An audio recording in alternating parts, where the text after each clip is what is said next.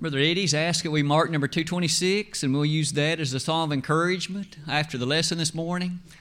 And as was already mentioned in the announcements, it is a delight that we each have and a privilege at that, to be able to gather and assemble with freedom and liberty and peacefulness, even as we are, and to have the opportunity to open the greatest book of all, the marvelous book divine, to be led and guided by the salient teachings therein, and to rest assured that those things are what God has commanded, and that they are the things that He respects, namely His will.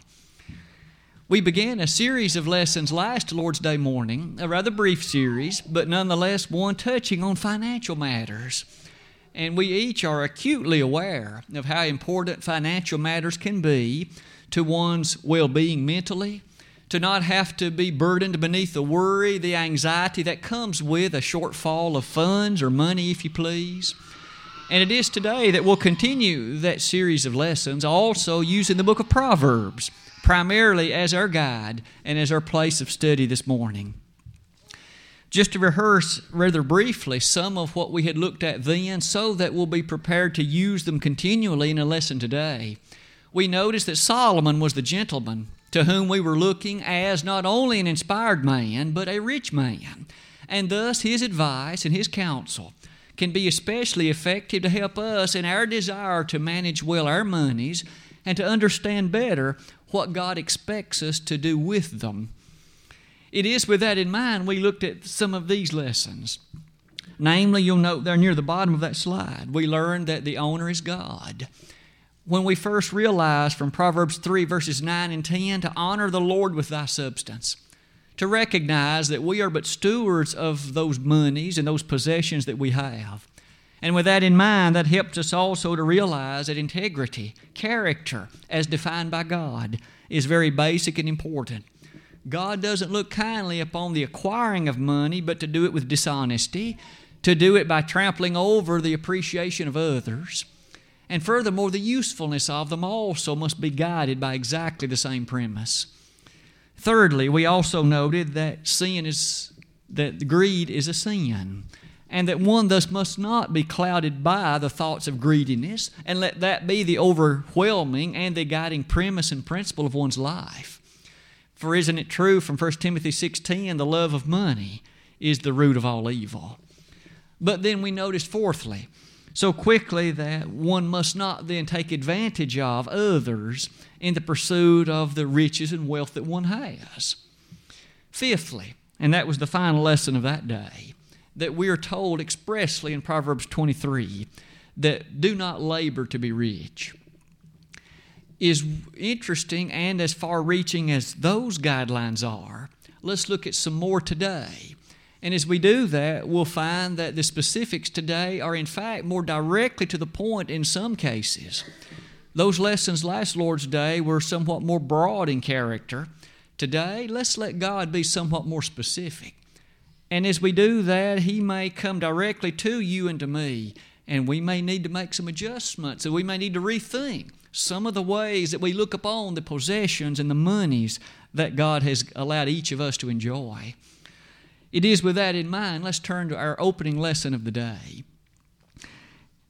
First of all, as we appreciate, we had mentioned it briefly near the end of the lesson last Lord's Day morning, but Solomon has so much more to say about it that we would do well to revisit it as well. As we look upon the benefit that comes with money and blessings, finances and economics, if you please, one of the lessons that we each must appreciate, be we young or be we somewhat older, is the understanding of the role that work plays in that. To you and I who would thus strive to look upon work as being a negative, sorrowful, bad, undutiful thing that should be avoided at all costs, Solomon describes it as just the opposite. Young person, if you expect to have the monies that you want in life, you need to begin to develop early on the character of work is going to be needed. Sound and solid and wholesome and honest work toward that goal that you have in mind. And we who are older, if we expect to have that retirement that we would hope to allow at least a comfortable living, we should anticipate work, and a lot of it is going to be needed in order to make that happen. with regard to some of the things concerning what Solomon says. Let's start in Proverbs 10, verse 4. As early as this particular passage, the inspired writer penned, "He becometh poor that dealeth with a slack hand, but the hand of the diligent maketh rich." So if you and I expect to have a hand that's slack, a hand that far more often pushes the buttons on a remote and has a far less interest in pursuing work, Solomon says you're going to end up in poverty, you're going to end up poor, you're going to end up in want. In fact, the latter part of that same verse, it's the hand of the diligent, that industrious person, that one who has a mindset to work and a willingness to do so. It is that person that God shall reward with that thing we call finances and money. As you give thought to the way in which work is introduced there, it is a poetic way and also a profound one that appears in Proverbs 20, verse 13.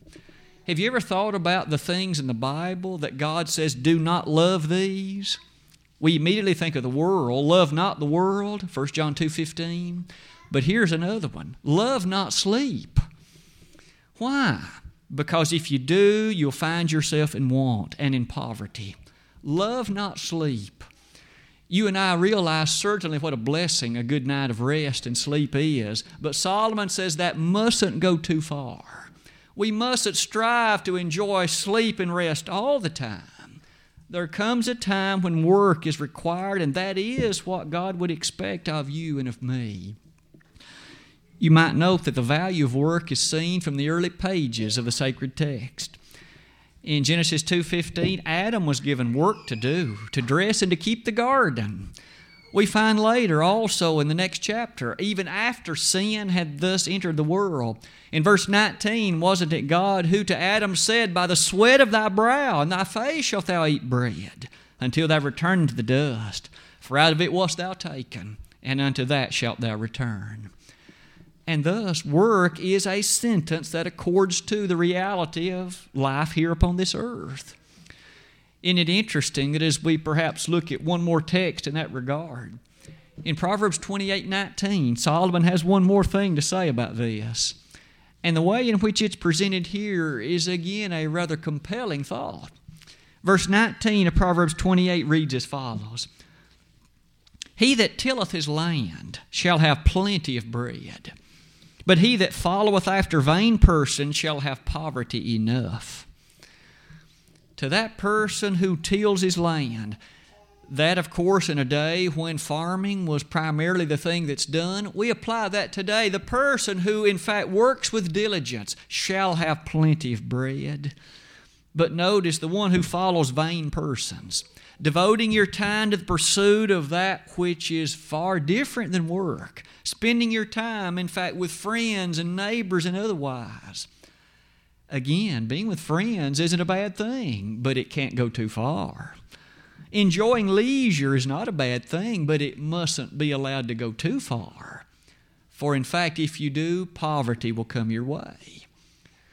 In fact, near the bottom of that, the very last lesson is drawn from one of the smallest creatures of the animal kingdom. In Proverbs 6, I'd like to begin reading in verse 6, and listen to the ant, and how that ant is lifted up as an example for you and for me.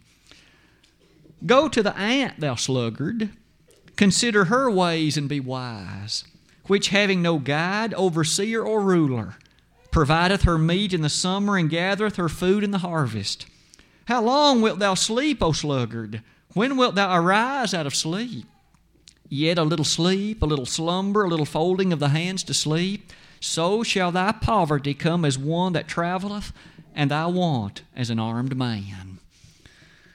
So again, if you and I are interested in being poor, one of the surest ways to do it is just spend a lot of time in slumber, a lot of time sleeping, and a lot of time in things that are basically wasters of the time God has given us.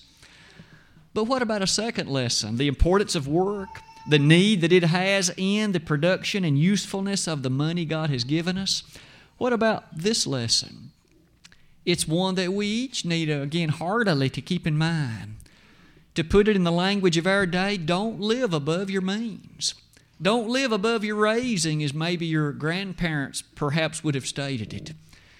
In fact, let us look interestingly at that text again that Adam read for us earlier and notice there how that lesson is put before us. Proverbs 21, verse 17. He that loveth pleasure shall be a poor man, and he that loveth wine and oil shall not be rich. As you and I think about the application of that text to our day, let's begin in the following observation. Isn't it true that so many things are available to you and me in terms of varieties? And it matters not in many ways what you consider. When you think of a house or a car, the delicacies inside your house, the furniture perhaps that's placed inside it, there are various grades and costs, of course, that go with each one of them. One can speak about Honda cars that you can buy even a new one for $15 or a little over $1,000. Or you can talk about a Mercedes-Benz that'll cost you $50,000 or more. You can speak of a house that would perhaps suit your needs or mine at a respectable and reasonable cost of $120,000. But you can also speak about those that'll cost you $500,000 or more. We understand the point well, that there are various gradations and costs that associate to so many of the things in our life. And when it comes time to purchase, you and I have a decision to make. Will we, in fact, purchase that which is so expensive and perhaps beyond what would be a reasonable amount for you and me to pay simply because it will burden us with debt, and it may take the rest of our working life to pay for it? And there may always be that consistent and constant burden of fear that goes with what shall happen if I can't pay this. There is something to be said, again, for living within our means, for not going out on a limb and trying to live higher than what would be reasonable and that what would be in accordance to the way God would expect us to use those funds and the monies that we have been given. That is, after all, what Solomon says here, isn't it? Put yourself back in this ancient day of Solomon.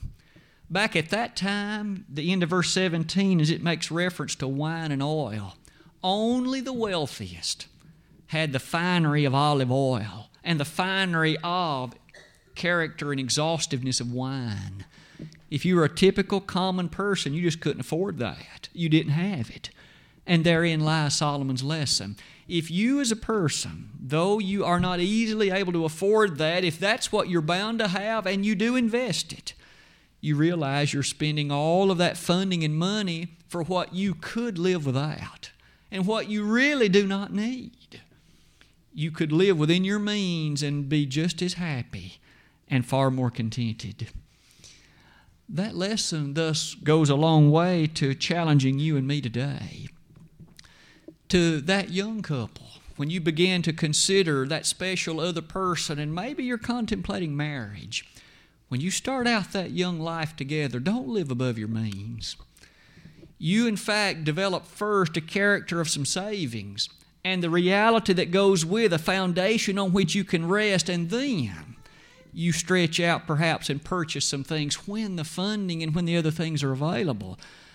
It will stress your marriage if you first go into so much debt, because then you're both working day and night, perhaps even then at a job that doesn't pay that well if you're that young, trying to meet these debt payments, these credit card payments, these other payments that can so put anxiety and stress and worry upon you. Live within your means, and that's a lesson for each of us, not just the young. We who are a bit older, who have been blessed by God with a decent paying job. Still, the challenge is there. Do we go out and purchase so many things that we really don't need? Things that only add additional debt to that credit card and that thus must be paid each month. It is something to consider. Solomon would again remind us, even though he was a rich man, don't live outside your means. With those two lessons in mind, let's turn to a third one. What else does Solomon have for us to consider in the days of the Old Testament and that are still as pertinent for us to consider today? So many of those purchases that you and I make often involve large amounts of money. A car, a house, perhaps a set of furniture that goes in that house. Perhaps you're developing the thought of a boat. Perhaps that list could go on and on, but the thought is this. Solomon would urge us to not be hasty as we make those major purchases. Let's read a text, in fact, that's found in Proverbs 21, verse 5. The thoughts of the diligent tend only to plenteousness, but of every one that is hasty, only to want. The thoughts of the hasty, the end result of those that would be hasty, you'll note it that the inspired writer says it leads to want. The lesson, of course, in that simply is the following. Those major decisions that we make have a tremendous long character to their implications. That house may take 30 or more years to pay off. That car, making the monthly payments, it may take years and years to pay it off. And thus, the following thought appears. What if once that decision in haste has been made to buy that house? What if 2 years down the road a disaster happens? You're injured in a car wreck and you can't work anymore. Now, will you have the funding, even with insurance, to pay off that house payment? It's something to consider. Maybe if we had given some deeper thought when that initial decision was made, we would have thought maybe a smaller house with thus a smaller monthly payment would have sufficed for the moment. Then, 10 years from now, when a nest egg has been built and when the opportunity affords, then a larger house could be purchased. You see, if we make these decisions in haste, we could sorely regret it because we do not know what the future brings. In Proverbs 27, don't we read that very thought? Boast not thyself of tomorrow, for thou knowest not what a day may bring forth, to quote Proverbs 27:1. It is to be noted in that regard that the Hebrew reads this verse very interestingly.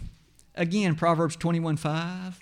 The Hebrew includes the word surely in it, as if it rests to the point of a certainty.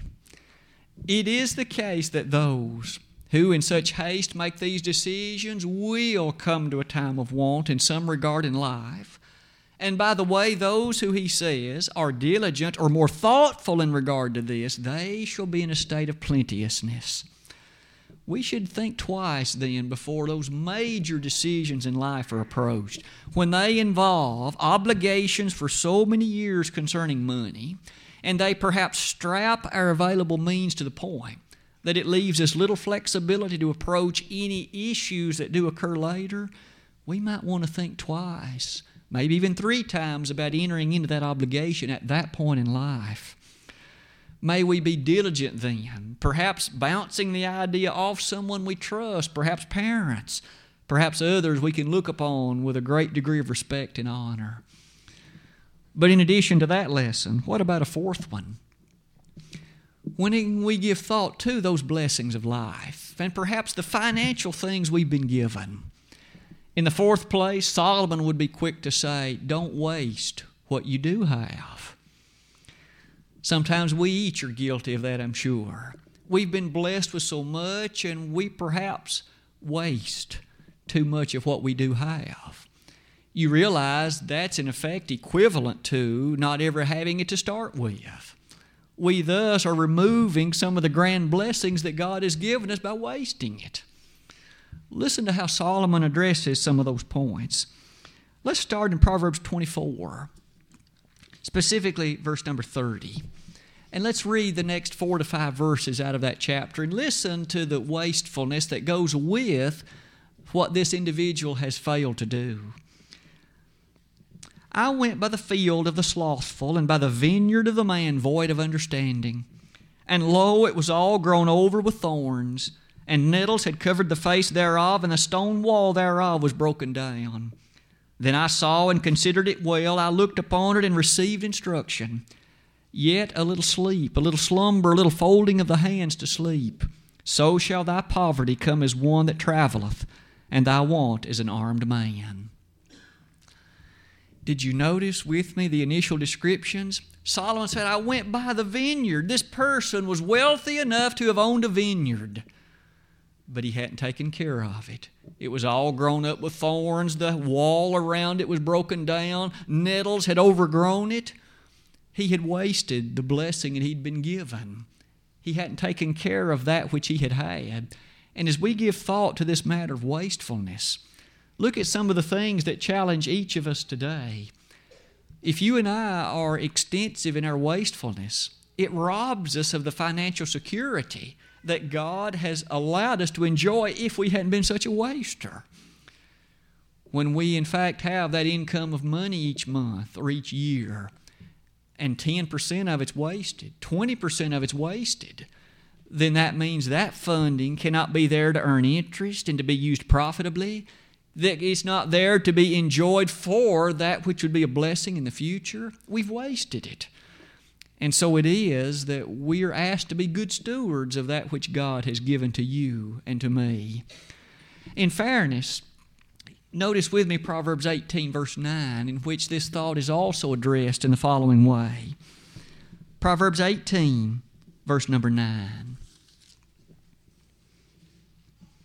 He also that is slothful in his work is brother to him that is a great waster. So on that occasion, Solomon equates the person who's lazy toward his work and the one who is a waster of the benefits thereof is basically in the same boat. They are guilty of, in many ways, the same things.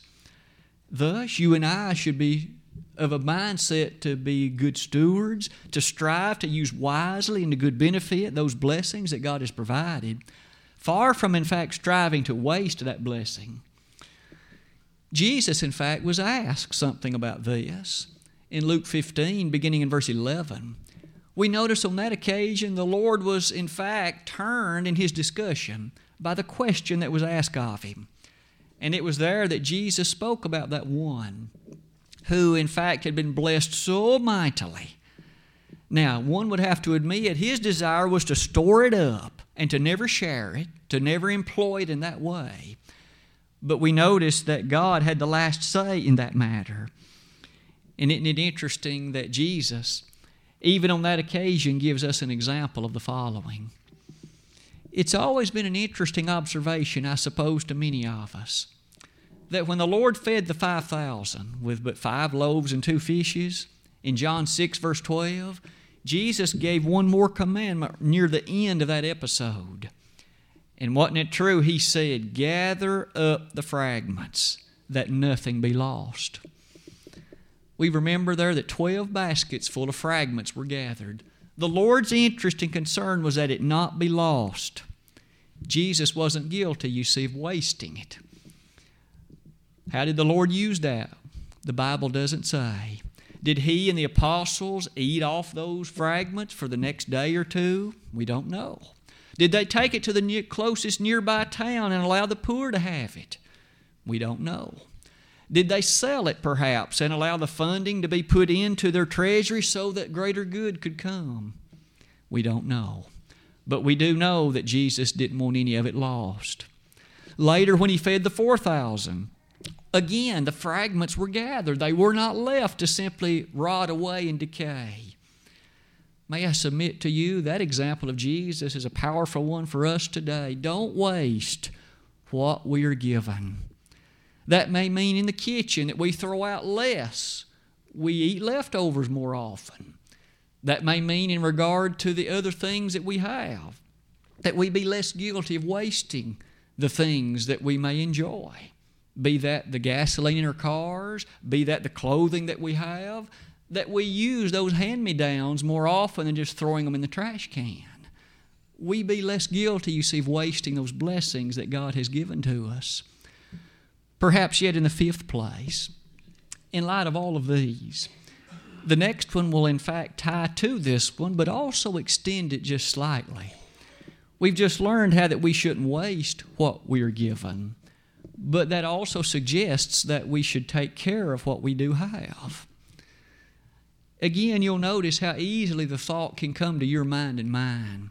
We purchased that automobile, so we invest the monies, in fact, to make that our own, and yet when we don't take care of it, 3 years from now and every year thereafter, there are major repair bills necessary because we haven't taken care of it. And perhaps in 5 years we'll have to have another one because that one no longer is fit to even use. When, if we had taken care of the automobile, it might well not only have lasted 5 years, but 10 or 15 years later, it still could thus have a great resale value, and maybe we'll even still desire to have it to drive for ourselves, if only we had taken care of it. And what about our house? Do we take care of it as well? It is a great blessing God has provided. If we take care of it, it again will have a higher resale value. It'll maintain its value much longer. It'll not depreciate nearly as much. And so it is that we, you see, can be good stewards of what God has given us if we will but take care reasonably and rightly of those things He has given.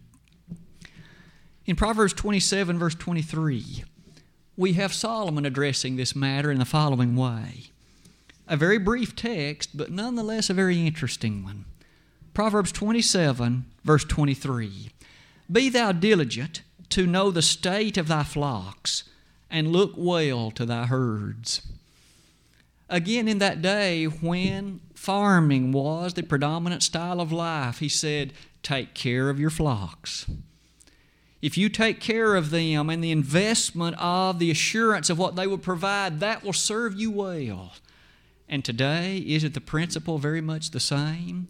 If we will look dutifully to those blessings God has given us, our cars, our houses, the other things that we have, they will serve us well by allowing us to enjoy the financial blessings and comforts that God would want for us to appreciate in the years ahead. Taking care of those things that we have. As we give thought to that matter, you'll notice that many things in life thus can be viewed from that perspective and in that way.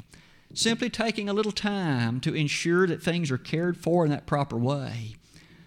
As we do that, though, one thing that does easily come to mind is that that demands consideration. We can't just buy something and forget about it. And it also involves an investment of our time to provide the proper maintenance and care for those things. And that takes us to the sixth lesson of the day. You'll notice that here we learn that more possessions imply more responsibility.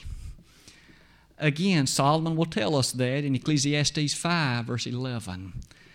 And as you give thought to what that implies, how many of us can heartily say we understand that well? Because God expects us to take care of those things we have, the more things we buy, the more things we purchase, the more things we accumulate. That means there's more to care for, there's more maintenance to be done, there's more upkeep necessary. And so again, the lesson is easily this one. We shouldn't buy those things we don't need and that we're not going to use. For again, that puts us in the place of upkeep to something that does us no benefit. It is interesting that the more we acquire, the more possessions that we have, the more responsibility that's ours to care for it, to ensure that we're good stewards of what we have chosen to purchase and to buy. Again, in Ecclesiastes 5:11, this is the way Solomon puts it.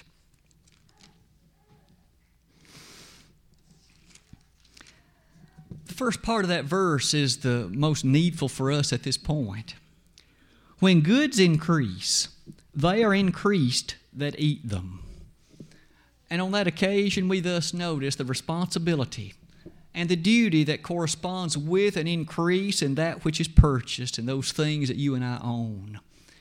Are we good servants and dutiful ones with regard to what we have chosen to purchase and buy? Or have we invested significant amounts of our money in things that we don't need and that we don't use?